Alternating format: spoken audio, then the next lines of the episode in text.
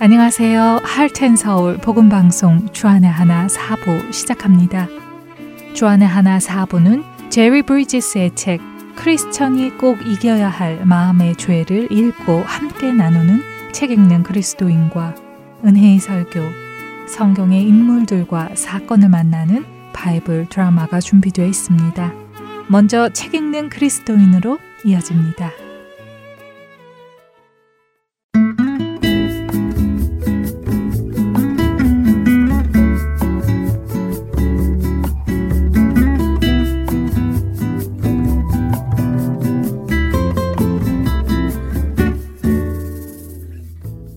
애청자 여러분 안녕하세요. 책 읽는 그리스도인 진행의 최강덕입니다.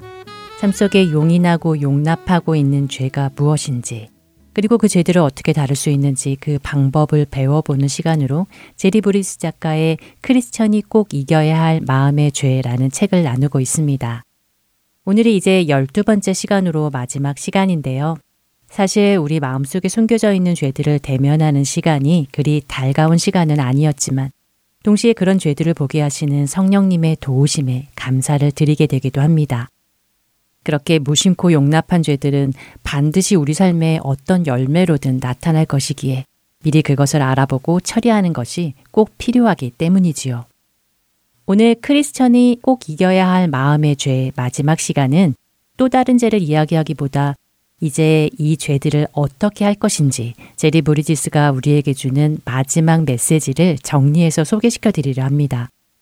제리는 그의 책 마지막 챕터의 제목을 죄를 넘어 은혜로라고 했습니다. 제목만 들어도 소망이 생기지 않으시나요? 제리는 이렇게 마무리를 합니다. 지금까지 생활 속에서 우리가 묵인하는 여러 가지 교묘한 죄들에 대해 자세히 살펴보았습니다. 아마 간간히 고통스러우셨을 것입니다. 그런데 진심으로 고통스러우셨기를 바랍니다. 고통스러웠다는 것은 내 삶 속에 이런 죄가 있다는 것을 인정할 만큼 정직하고 겸손하다는 의미이기 때문입니다. 바로 여기에 우리의 소망이 있습니다. 하나님은 교만한 사람을 대적하시고 겸손한 사람들에게는 은혜를 주신다고 베드로전서 5장 5절은 말씀하십니다. 그렇기에 우리는 산상수훈을 시작하는 말씀에서 격려를 얻을 수 있습니다. 마음이 가난한 사람들과 슬퍼하는 사람은 자기 죄를 알고 있는 사람입니다. 그렇게 이들은 온유하고 자비로운 태도로 남을 대하며 자기가 아직 도달하지 못한 의에 줄이고 목말라 하게 됩니다. 이러한 사람들의 태도는 교만하고 도덕적으로 우월하여 자기 의에 사로잡혀 있는 사람의 태도와 정반대이지요. 예수님은 자기 죄를 깨닫는 사람들에게 복이 있다고 하셨습니다. 앞서 여러분께 토마스 차머스의 새 사랑이 옛 사랑을 몰아낸다 라는 설교를 소개했었습니다. 그때 우리에게는 어떻게 하면 이 새 사랑을 더욱 깊어지게 할 수 있을까 하는 자연스러운 의문이 생겨났습니다. 그 답은 바로 우리가 여전히 죄 가운데 살고 있다는 사실과 바로 그 죄로 인해 죽어가는 우리를 위한 예수님의 사랑을 점점 더 깨달아 알아가는 것입니다. 그 깨달음이 깊어질수록 예수님을 향한 새 사랑 또한 깊어지게 되어 있는 것입니다. 예수님의 발을 닦은 여인과 그것을 불편하게 바라보는 바리새인 시몬 앞에서 예수님은 적게 용서받은 사람은 적게 사랑한다고 말씀하셨습니다. 반대로 생각해 보면 많이 용서받은 사람은 많이 사랑한다는 말씀입니다. 토마스 차머스가 말한 새 사랑이 커지려면 복음에 계시된 우리를 위한 그리스도의 사랑을 점점 깊이 깨달아 알아야 합니다. 사도 바울은 우리를 위한 그리스도의 사랑이 우리를 강권하여 그리스도를 위해 살게 만든다고 고린도후서 5장 14절과 15절에 말씀하시지요. 세상에 대한 우리의 사랑을 몰아낼 만큼 강력한 그리스도를 향한 사랑이야말로 마음 깊은 곳에서 느껴지는 주님의 사랑에 대한 유일한 응답입니다. 그러므로 정직하고 겸손하게 우리의 교묘한 죄를 인정해야만 그 죄의 사함을 통해 우리에게 오는 사랑을 경험할 수 있습니다. 그러나 죄를 처리하기 위해서는 먼저 죄와 직면해야 합니다. 실제적인 의미에서 가장 흉악한 죄는 자기 삶 가운데 있는 교묘한 죄를 부인하는 죄입니다. 죄의 존재를 인정하기 전에는 죄를 처리할 수 없습니다. 어떤 죄든 죄 문제를 해결하기 위한 첫 단계는 그 죄를 인정하고 그 죄를 대하는 자기 태도를 회개하는 것입니다. 그렇다고 해서 삶 속의 죄를 신속하게 몰아낼 수 있다는 말은 아닙니다. 우리의 육체는 그렇게 호락호락하지 않기 때문입니다. 바울의 말을 빌리자면 이 교묘한 죄들을 죽여야만 합니다. 우리에게는 죄 짓는 습관이 있습니다. 우리는 걸핏하면 걱정하고 제멋대로 행동하고 남을 비판하고 험담하고 경건치 못한 생각을 하는 습관을 키워왔습니다. 그러니 이제 여기서 어디로 가야 할까요? 저는 여러분이 하나님께 여러분 각자의 마음속에 제가 나열했던 죄들이 있지는 않은지 그 증거를 보여달라고 기도하시기를 바랍니다. 하나님께 여러분의 눈을 열어달라고 계속해서 기도하시기 바랍니다. 여러분의 삶 속에서 묵인해온 죄, 심지어 존재 자체를 부인해온 죄를 보게 해달라고 기도하시기 바랍니다. 죄를 해결하는 첫 걸음으로 겸손하고 정직하게 죄를 고백하는 것 말고는 대안이 없습니다. 혹시 여러분 안에 교묘한 죄가 숨어 있는지 다른 사람에게 솔직한 평가를 부탁해 본 적이 있습니까? 없다면 이제라도 부탁해 보시기 바랍니다. 잠깐이라도 시간을 내서 배우자나 형제 자매, 친한 친구와 마주 앉으시기 바랍니다. 그리고 솔직하게 평가해 달라고 부탁하십시오. 솔직한 그들의 평가에 스스로 변호하지도 않을 것이며 이의를 제기하지도 않겠다고 그들 앞에 먼저 다짐하십시오. 그들이 여러분을 믿고 평가를 하기 시작할 때 어떠한 대꾸도 하지 말고 그냥 듣기만 하십시오. 이 책에 있는 죄의 목록들을 하나하나 평가하도록 하며 평점을 매겨달라고 하십시오. 전혀 문제 없음, 가끔 문제 있음, 자주 문제 있음, 그리고 삶의 특징이 되어 버렸음. 그렇게 네 단계로 평가하도록 부탁하십시오. 설령 그들의 평가에 동의가 되지 않는다 할지라도 겸손히 여러분의 마음에 새기십시오. 하나님께서 그들의 평가를 이용하여 내가 부인해온 죄에 대해 눈을 열어주실 수도 있습니다. 여러분이 죄를 깨달았다면 언제나 복음 안에서 죄를 해결해야 함을 기억하십시오. 우리의 점진적인 성화, 즉 죄를 벗고 예수님의 형상을 입는 것은 두 개의 기초석 위에서 이루어지는 것을 기억하십시오. 두 개의 기초석 중 하나는 예수님의 의이며 다른 하나는 성령의 능력입니다. 우리가 하나님 앞에 서고 하나님께 받아들여지기 위해서는 언제나 예수님과 그분의 완전하신 의로우심을 의지해야 합니다. 그리고 삶 속에 있는 죄를 처리할 수 있게 해주시고 성령의 열매를 맺게 해주시는 성령님께 늘 의지하십시오. 마지막으로 다시 한번 베드로전서 5장 5절의 말씀을 반복하여 전해드립니다. 하나님은 교만한 자를 대적하시되 겸손한 자들에게는 은혜를 주시느니라. 제리는 이렇게 그의 책을 마무리합니다. 어떠신가요, 여러분? 여러분의 죄의 문제를 해결하고 하나님 앞에 깨끗하게 서고 싶은 마음이 들지 않으시나요? 늘 우리를 떳떳하지 못하게 내려 누르는 그 찝찝함에서 벗어나고 싶은 생각이 들지 않으시는지요? 저는 그렇습니다. 그래서 제리의 권면대로 오늘부터 저의 죄들을 보도록 기도하며 겸손히 그것을 인정하고 주님의 의와 능력을 통해 씻음받고 깨끗한 사람이 되려 합니다. 쉽지 않은 길이겠지만 반드시 해야 할 일이기에 여러분도 반드시 하시기를 기도드립니다. 그리고 하나님께서 여러분과 저에게 힘을 주시고 은혜를 주시기를 기도합니다. 승리하시는 여러분 되시기 바라며 책 읽는 그리스도인 제리 브리지스의 크리스천이 꼭 이겨야 할 마음의 죄 편을 마칩니다. 안녕히 계세요.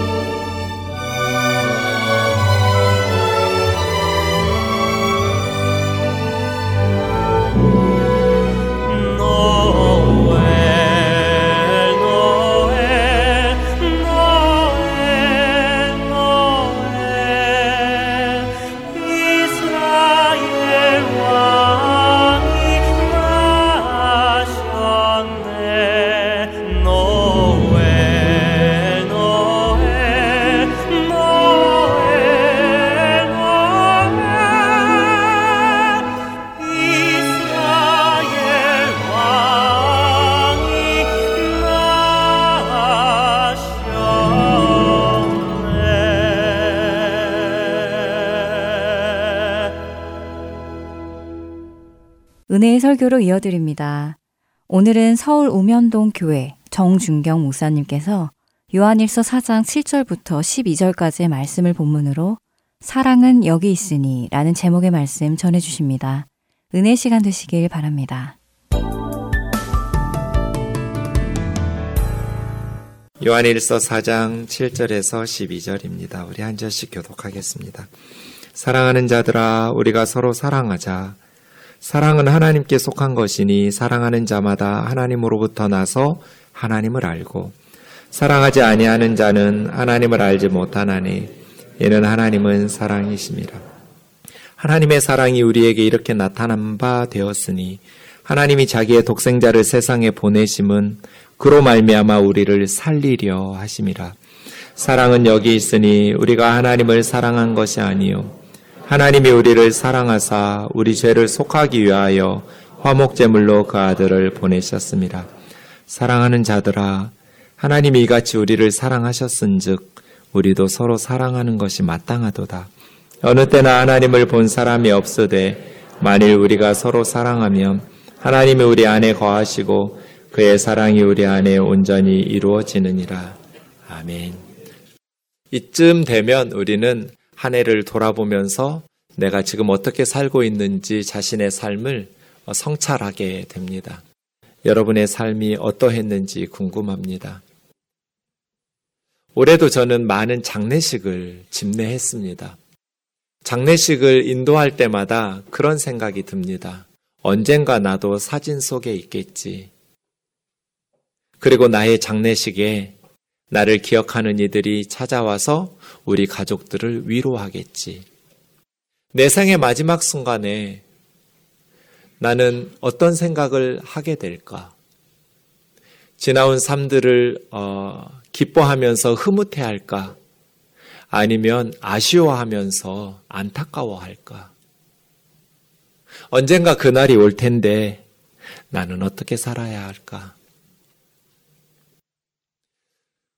우리 삶을 향한 하나님의 뜻은 분명합니다. 제가 자주 말씀드리는 어, 내용이죠. 요한일서 3장 23절 우리 같이 읽겠습니다. 시작. 그의 계명은 이것이니 곧 그 아들 예수 그리스도의 이름을 믿고 그가 우리에게 주신 계명대로 서로 사랑할 것이니라. 하나님의 뜻은 분명해요. 두 가지예요. 하나님의 아들 예수 그리스도의 이름을 믿는 것. 이름을 믿는다는 것, 예수님을 믿는다는 것이죠. 우리를 향하신 하나님의 계명은 예수님을 믿고 예수님이 우리에게 주신 계명대로 서로 사랑하면서 사는 것. 올 한 해를 되돌아보면서 나는 예수님 믿고 살았나, 돈이나 권력이나 세상의 성공을 믿고 살았나. 나는 하나님을 사랑하고 이웃을 사랑하면서 살았나. 아니면 이기적으로 나 자신만을 생각하면서 살았나? 그것이 우리의 삶에 평가하는 기준이 되겠죠. 마지막 순간에 나는 무슨 생각을 할까? 나는 무엇을 흐뭇해하고 무엇을 안타까워할까? 좀 더 많이 사랑했어야 하는데, 좀 더 많이 사랑으로 섬기면서 살았어야 하는데, 이것을 아쉬워하지 않을까요? 왜 예수님을 믿으라고 하나님은 말씀하시는가? 요한복음 3장 16절이죠. 누구든지 예수님을 믿으면 멸망하지 않고 영생을 얻을 수 있기 때문이에요. 착하게 살아서 천국에 갈 수 없어요. 공부 많이 해서 천국 입학 시험에 통과할 수 없어요. 다른 이로서는 구원을 받을 수가 없어요. 하나님께서 주신 유일한 구원의 길은 우리 죄를 위해서 십자가에 자신의 생명을 바쳐 우리 죄를 대신해서 하나님의 형벌을 받으신 예수 그리스도를 믿는 거예요. 왜 하나님께서 하나님의 아들 예수 그리스도의 이름을 믿으라고 하는가? 예수 그리스도를 믿음으로 멸망하지 않고 영생을 얻을 수 있기 때문이에요. 그리고 예수님을 믿은 성도들은 어떻게 살아야 하는가? 서로 사랑하면서 살아야 한다고. 특별히 요한 일서에서는 서로 사랑하라는 말씀을 계속 반복해요. 오늘 본문은 세 번째예요. 2장에서 3장에서 이미 우리가 서로 사랑해야 된다고 권면했어요. 그리고 본문에서 서로 사랑해야 된다고 다시 세 번째 권면하고 있어요. 요한은 하나님의 뜻을 정확하게 알았어요. 그래서 요한 1서에서 하나님의 계명은 이 두 가지라고. 하나님의 아들 예수 그리스도를 믿는 것과 예수님이 우리에게 주신 계명대로 서로 사랑하면서 사는 거라고. 예수님의 경고를 기억하면 두려운 부분이 뭐냐면 많다고 그랬어요. 그럴 사람이 많을 거야. 그날에 많은 사람이 예수님에게 와서 주여 주여 우리가 주의 이름으로 선지자 노릇하고 주의 이름으로 귀신을 쫓아내고 많은 권능을 행하지 않았습니까? 그날에 많은 사람이 예수님의 이름으로 선지자 노릇했다는 건 말씀 전했다는 거잖아요. 예수님의 이름으로 나사렛 예수의 이름으로 귀신도 쫓아내고 많은 병자들도 고치고 많은 권능들을 행했어요. 열심히 예수님 믿은 거예요. 그런데 주님은 나는 너를 모른다. 불법을 행하는 자들아 내게서 떠나라. 바깥 어두운 데로 내쫓아라. 천국에 들어갈 수 없다는 거잖아요. 어떻게 이런 일이 있을 수 있을까요? 예수님의 이름으로 말씀을 전하고 예수님의 이름으로 귀신도 쫓아내고 많은 병자들을 고치면서 권능을 행했는데 나 예수님 안다고 내가 아무개 목사라고 주님은 나너 모르는데 나 너 모르는 사람이야. 너는 나를 알지 모르겠지만 나는 너를 몰라. 불법을 행하는 자들아. 예수님의 법이 뭔데요? 사랑하라는 거잖아요. 내가 너희를 사랑한 것처럼 너희가 서로를 사랑해라. 이것이 나의 계명이다. 왜 그날에 많은 사람이 천국 문 앞에서 쫓겨날까요? 예수님을 믿는다고 하고 설교도 하고 말씀도 전하고 선지자 노릇도 하고 많은 사역들을 했지만 사랑하면서 살지 않은 거예요. 불법을 행하는 자들아, 내게서 떠나라. 나는 너희를 모른다. 사랑하는 것. 그것이 주님의 계명이고 주님이 우리에게 주신 삶의 방식이죠. 본문은 왜 사랑해야 하는지를 세 가지로 설명하고 있습니다. 왜 우리가 사랑하면서 살아야 되는가? 첫 번째는 하나님은 사랑이시기 때문이에요. 두 번째는 하나님의 선물 때문이에요. 하나님이 우리를 독생자 예수 그리스도를 선물로 주시면서 사랑하셨기 때문에 우리도 사랑하는 것이 마땅하다는 거예요. 세 번째는 하나님의 임재 때문이에요. 우리가 서로 사랑할 때 하나님이 우리 안에 거하시기 때문에. 그리고 그 하나님의 사랑이 우리 안에서 온전해지기 때문에. 이렇게 세 가지로 설명합니다. 왜 그리스도인들은 서로를 사랑하면서 살아야 하는가?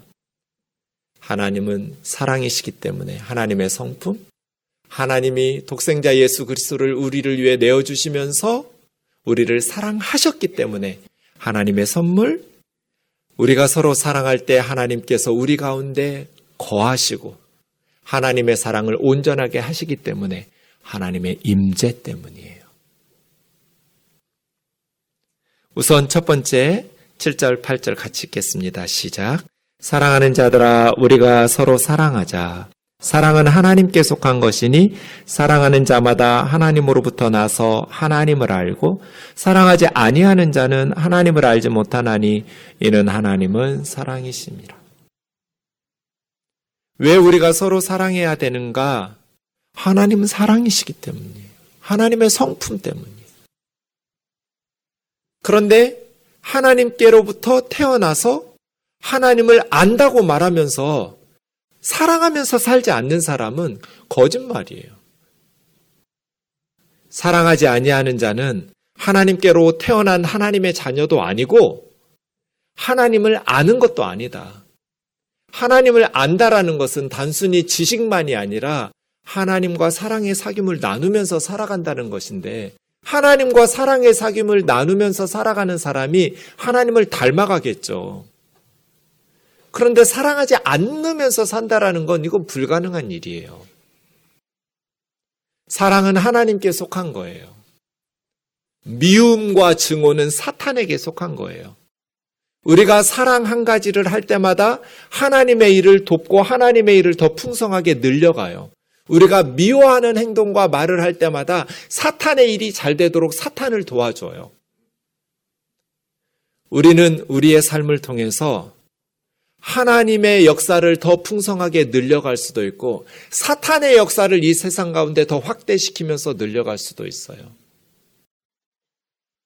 하나님은 사랑으로 행하지 않는 게 하나도 없어요. 우리가 하나님에게서 태어났고 하나님을 안다고 말해요. 근데 사랑하면서 살지를 않아요.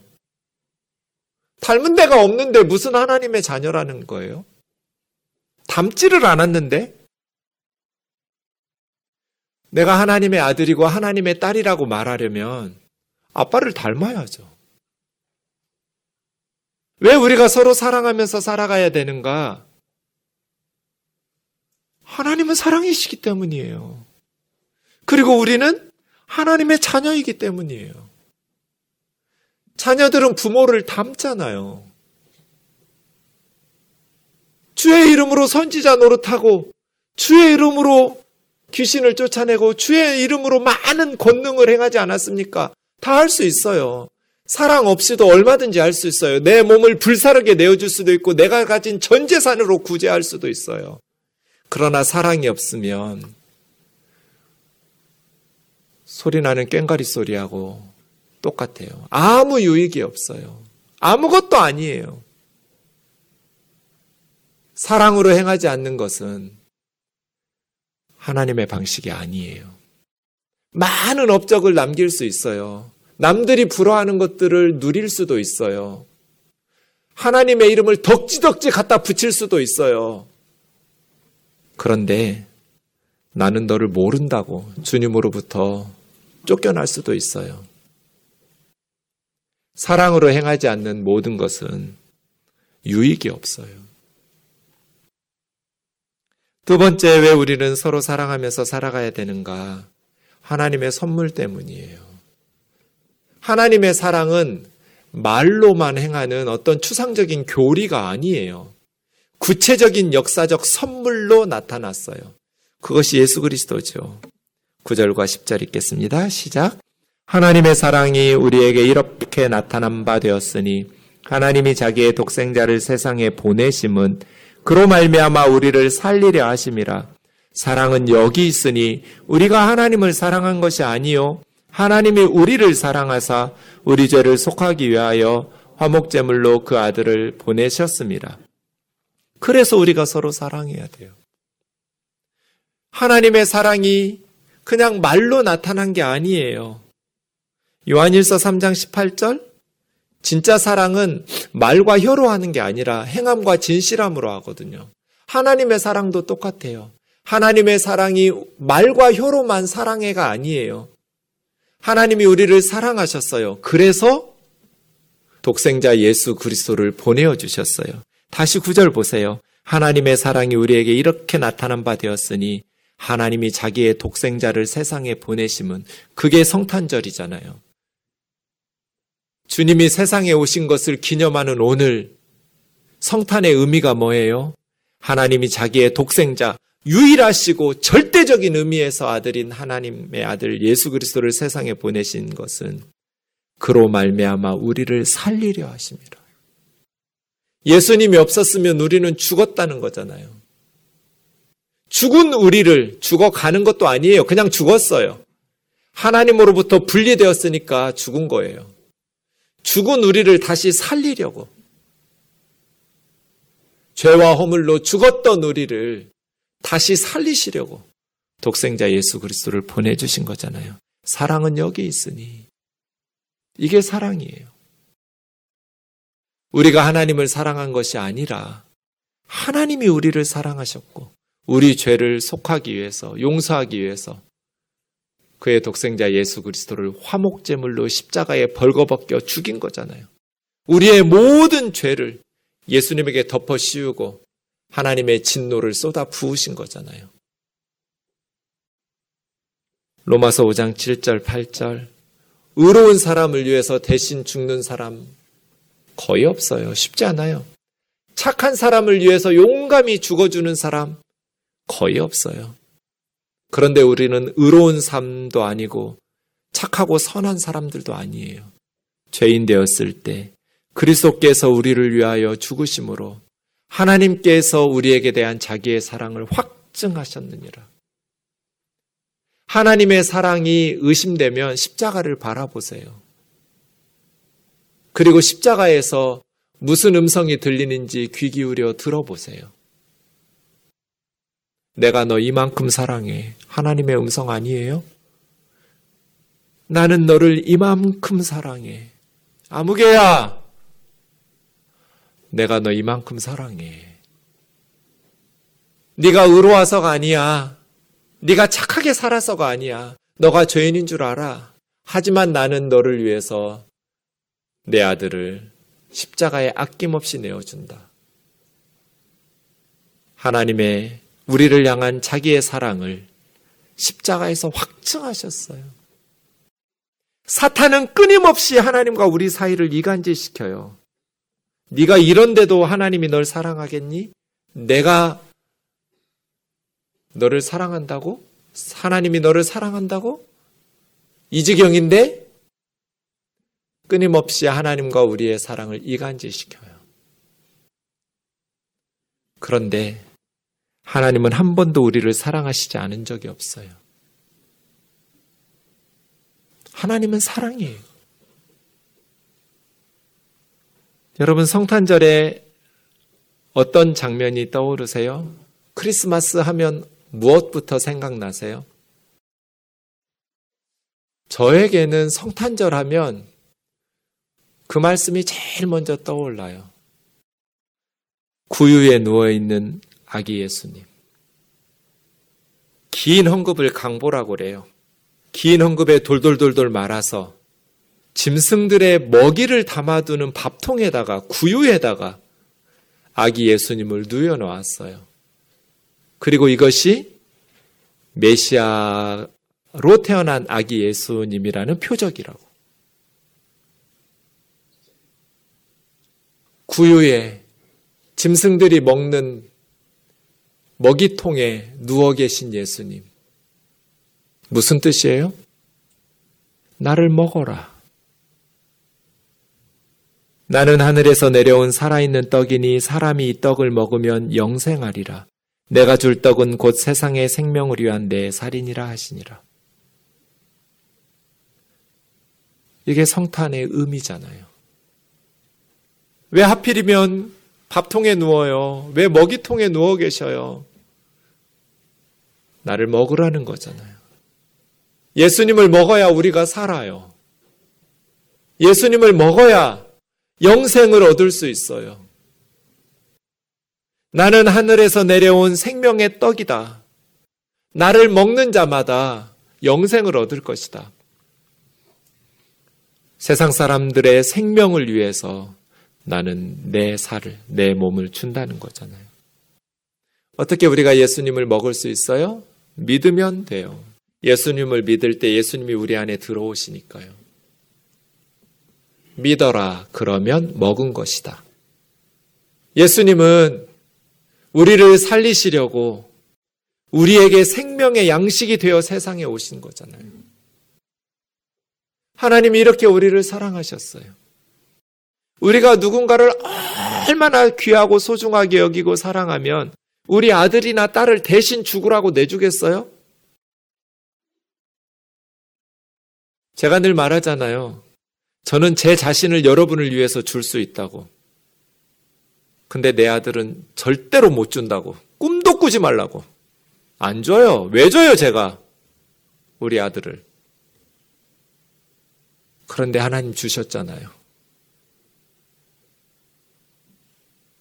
우리는 그 하나님의 사랑을 받았잖아요.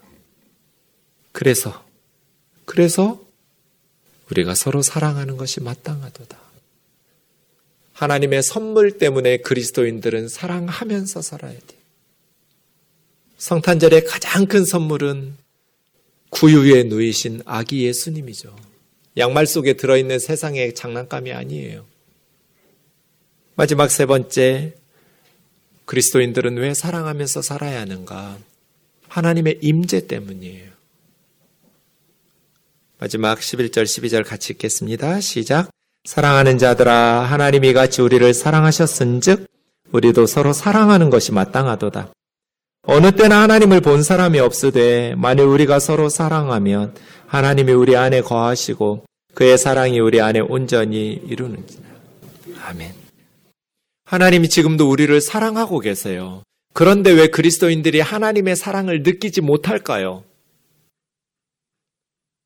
하나님이 우리를 극진히 사랑하시는데 왜 우리는 하나님의 사랑을 누리지 못할까요? 우리가 사랑하지 않기 때문이에요. 우리가 다른 자매 형제들을 서로 사랑하면 하나님이 우리 안에 거하시는 것을 스스로 드러내셔요. 근데 사랑하지 않기 때문에 하나님이 우리 안에 거하시고 하나님이 우리를 사랑으로 함께하고 계신다라는 것을 느끼지 못하는 거예요. 하나님의 사랑이 우리 안에서 온전히 이루어지려면 우리가 서로 사랑해야 돼요. 하나님의 사랑은 어마어마, 어마무시해요. 그런데 손바닥이 마주쳐야 소리가 나잖아요. 하나님이 우리를 엄청나게 사랑하시는데 우리가 마주치지를 않으면 우리가 사랑하지를 않으면 우리 삶 속에 하나님의 사랑이 온전해질 수가 없어요. 하나님의 사랑은 의심하지 않아도 돼요. 우리가 서로를 사랑할 때 하나님의 사랑이 우리 안에서 온전해져요. 손바닥이 마주쳐야 소리가 나요. 그런데 우리가 사랑하지 않으면 하나님의 사랑이 우리 안에서 온전해질 수가 없어요. 드러나지를 않아요. 보이지 아니하시는 하나님이 보이지 아니하시는 하나님의 사랑이 우리 속에서 드러나도록 우리가 누릴 수 있도록 하려면 우리가 서로를 사랑하면 돼요. 하나님의 사랑은 성도들의 사랑 속에서 완성돼요. 그래서 우리의 사랑은 하나님의 사랑은 추상적인 게 아니에요. 구체적인 삶의 현장에서 드러나고 확인되고 경험되어지는 사랑이에요. 우리가 서로를 그렇게 사랑하면이에요. 그래서 디모데전서 1장 17절에 하나님 보이지 않는 분이에요. 그런데 우리가 서로 사랑하면 하나님이 드러나게 돼요.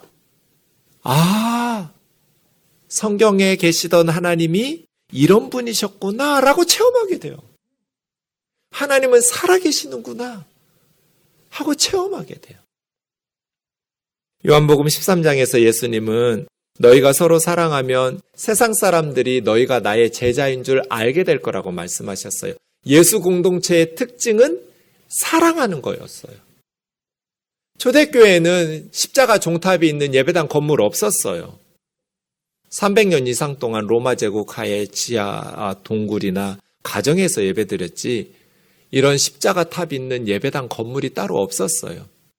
그러니 세상 사람들이 성경 찬송도 없었어요. 그 시절에는 성경이 너무 비쌌어요. 집집마다 성경이 없었어요. 그러니 성경 찬송 들고 예배당에 다니는 것을 보면서 저 사람 예수 믿는 사람 크리스찬이다 이렇게 알 수는 없었어요. 뭘 보고 저 사람은 예수 믿는 사람이구나 크리스찬이구나 뭘 보고 알 수 있었을까요? 서로 사랑하는 모습을 보면서 아 저 사람 그리스도인인가? 아 그리스도인 맞네 이렇게 된다는 거예요. 유대인들은 이방인들을 지옥의 땔감이라고 여겼어요. 그냥 하나님의 저주의 대상일 뿐이에요. 자기들이 사랑하면서 가까이 할 대상이 아니에요. 같이 밥도 안 먹어요. 그런데 그리스도인들은 같이 유대인이든 이방인들이든 서로 사랑하면서 사는 거예요. 초대교회에는 여자들은 사람이라고 생각 안 했어요. 그냥 그 시절에는 남자와 동등하다고 생각을 안 했어요. 그것이 계속 중세시대 근대까지 이어져서 여성들을 남자와 동일하게 존중하면서 똑같이 인간 대접한 건 얼마 안 돼요. 미국 청교도들이 세운 나라라고 할지라도 여자들은 흑인 남성들보다도 한참 후에 투표권을 행사했어요. 흑인 남자들에게는 투표권을 주었는데 백인 여성들에게는 투표권을 안 줬어요. 사람이라고 인정 안 한 거예요. 한참 후에야 여성들에게 투표권을 주었어요. 얼마 안 돼요. 그런데 교회에는 그리스도 예수 안에서는 남자와 여자가 동일하다고 하나님의 형상이라고 자매 형제라고 사랑하는 거예요. 로마 제국 시대에는 노예는 짐승이에요. 사람 말귀 알아듣는 돈 주고 사고 파는 짐승이지 사람 아니에요. 그냥 재산이에요. 그런데 크리스찬들은 그 노예들을 자매 형제로 사랑으로 돌보는 거예요. 아, 저렇게 사는 것을 보니 저 사람은 크리스찬인가?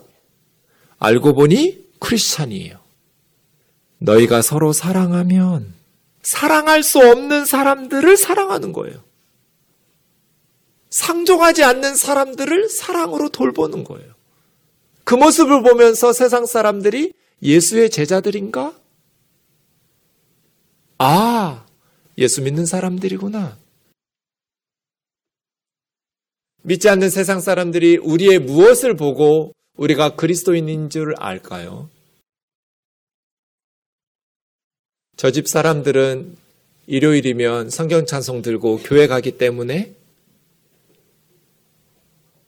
예수님이 기대하는 제자의 모습은 사랑하기 때문이에요.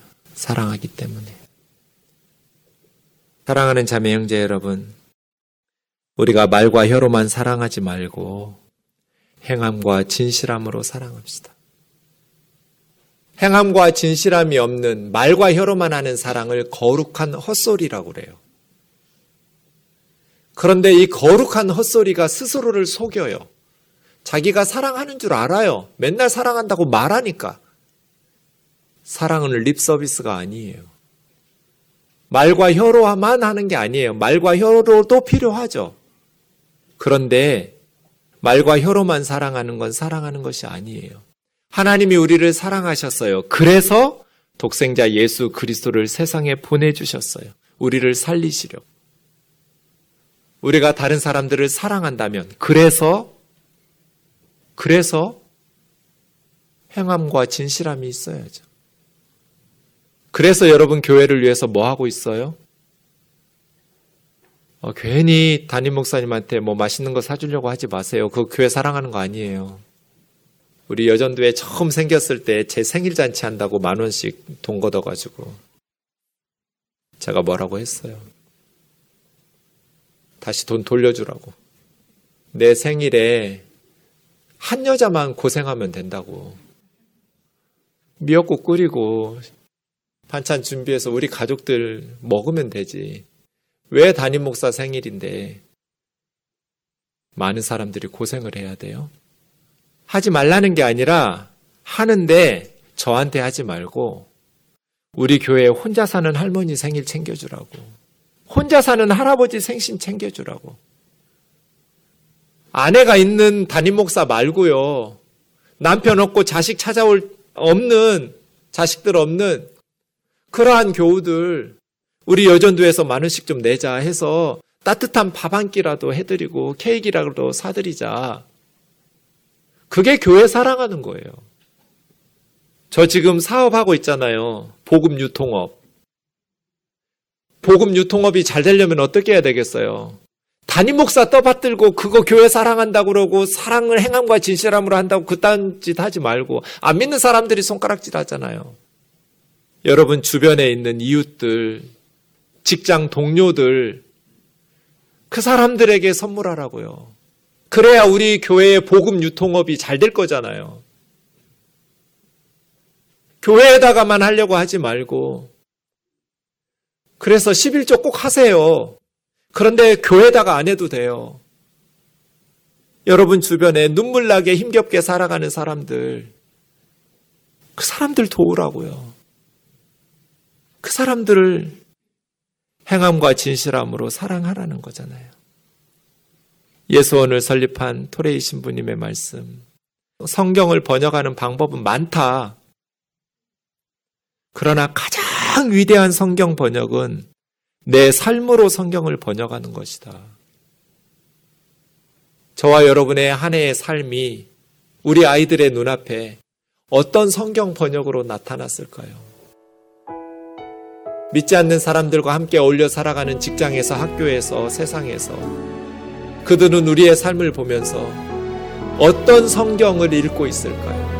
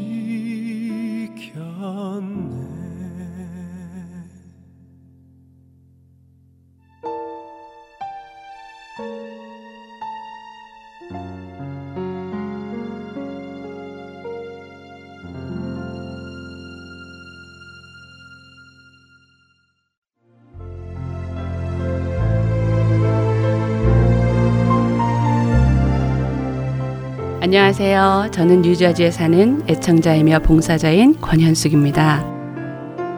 하나님께서 저를 하나님의 훈련 과정에 넣으시고 연단하실 때 제가 인생의 어두운 터널을 힘겹게 눈물로 걷고 있을 때 하나님께서는 복음 방송을 통해 하나님의 뜻을 말씀해 주셨고 위로해 주셨고 저를 다시 일으키셨습니다.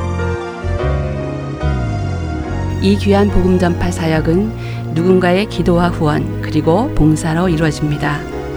저도 이제는 그 누군가가 되고 싶습니다. 기도와 후원 그리고 봉사로 이루어지는 복음 방송 사역에 동참하시고 싶으신 분은 전화번호 602-866-8999로 연락 주시기 바랍니다.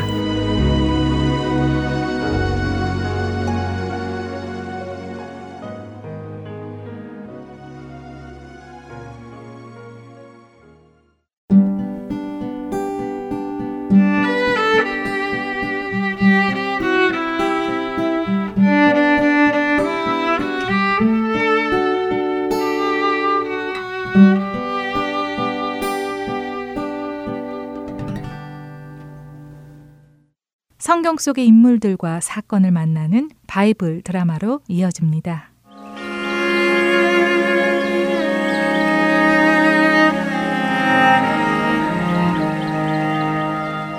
애청자 여러분 안녕하세요. 바이블 드라마 3일편 진행의 박영규입니다. 늘 하나님을 찾던 다윗이 모든 것이 평안해지자 하나님을 찾지도 않게 되었고 자신을 위해 전쟁에 나간 장군의 아내를 자신의 욕심을 채우는 데 이용해 버렸습니다. 그렇게 다윗이 자신 수하에 있던 우리야 장군의 아내 바세바를 욕보인 후 시간이 지났습니다. 바세바는 자신이 다윗의 아기를 임신한 것을 알게 되었지요. 자신의 생리가 멈추었기 때문입니다. 바세바는 자신의 임신 소식을 사람을 보내 다윗에게 알렸습니다. 다윗 왕이시여. 오, 대신 무슨 일이시오? 우리아의 아내 바세바가 왕께 전할 말씀이 있다며 하인을 보내왔습니다. 오, 우리아의 아내 바세바가? 그래, 들여 보내시오. 그리고 다른 사람들은 모두 잠시 나가 계시오.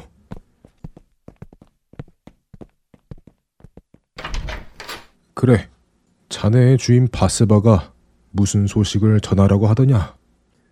아, 네. 말씀드리기 황공하옵니다만 바세바 마님께서 임신을 하셨다고 전해달라 하셨습니다. 뭐? 이, 임신? 아니, 그게 정말이냐? 어느 안전이라고 거짓말을 하겠습니까? 음, 그래, 알겠다. 알겠으니 물러가거라. 가서 내 주인 마님 바세바에게 내가 잘 처리할 테니 걱정 말고 있으라고 전하거라. 네, 알겠습니다. 바세바의 하인이 떠나자 다윗은 고민합니다. 음, 이를 어쩌나. 남편이 전쟁터에 가 있는 동안 임신을 했으니 필시 이것이 알려지면 그녀가 가늠한 것이 밝혀져 그녀는 돌에 맞아 죽게 될 테고 같이 간음을 한 나도 죽어야 할 텐데, 아, 이걸 어쩐다. 고민을 하던 다윗은 한 가지 묘책을 생각해냅니다. 그래, 전쟁에 나가 있는 우리아를 급히 데려다가 바세바와 동침을 하게 만들면 되겠구나. 그러면 나중에 아이를 낳아도 우리아는 자신의 아기라고 생각할 테고, 그러면 조용히 이 문제는 해결이 되겠군. 역시 난 지혜롭다니까. 다윗은 즉시 전쟁에 나가 있는 요압 장군에게 전령을 보냅니다.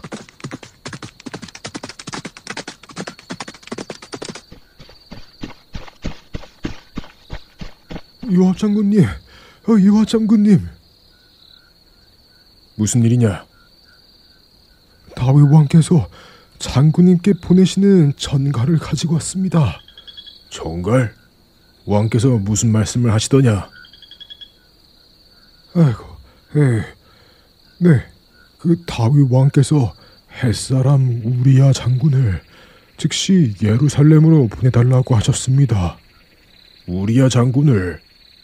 음, 무슨 일이지?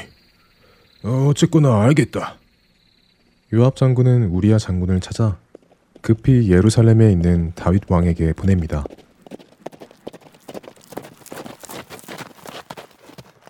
다윗 왕이시여, 부르셨습니까? 왕의 호출을 받고 단숨에 왔습니다. 오, 우리야 장군, 수고가 많죠. 에, 고생이 많습니다. 고생이라니요. 다윗 왕과 하나님을 위해 당연히 해야 할 일을 할 뿐입니다. 역시 자네는 믿음직하구만. 그래, 어서 앉게나. 내 자네의 중정에 보답하고자 잔치를 마련했네. 자, 어서 먹고 즐기도록 하게나. 참, 유압 장군은 별일 없는가? 암몬과의 전쟁은 어떻게 되어가고 있는가? 네, 전쟁은 아직 큰 진전은 없습니다. 암몬이 성 안에 들어가서 문을 꼭 잠그고 일절 나오지 않기 때문입니다. 그러나 요압 장군님께서 말씀하시기를 성 안에 있는 음식이 곧 떨어질 테니 그때가 되면 스스로 문을 열 것이라고 하셨습니다. 그때 공격하기 위해 힘을 아끼고 있습니다. 오, 아, 정말 요압 장군은 머리가 좋군. 그래, 그래. 네, 이 기쁜 소식을 들으니 정말 즐겁군. 자, 어서 내가 주는 이 술잔을 받고 마음껏 마시도록 하게나. 감사합니다, 왕이시여. 다윗은 사실 전쟁에 관심 있는 것이 아니었습니다. 우리아에게 술과 음식을 먹이고 또 칭찬을 하여 기분이 좋도록 만들어서는 집에 가서 아내 바세바와 동침하도록 하기 위해 분위기를 만들 뿐이었지요. 어느 정도 우리아의 기분이 좋아진 것 같자 다윗은 그를 물러가도록 합니다. 자, 전쟁터에서 오느라 피곤할 텐데 이제 그만하고 오늘은 모처럼 집에 가서 아내와 함께 푹 자도록 하게나. 다윗의 말에 우리아는 왕궁을 나옵니다. 이제 그는 어디로 갈까요? 바이블 드라마 사무엘 편 다음 시간에 뵙겠습니다. 안녕히 계세요.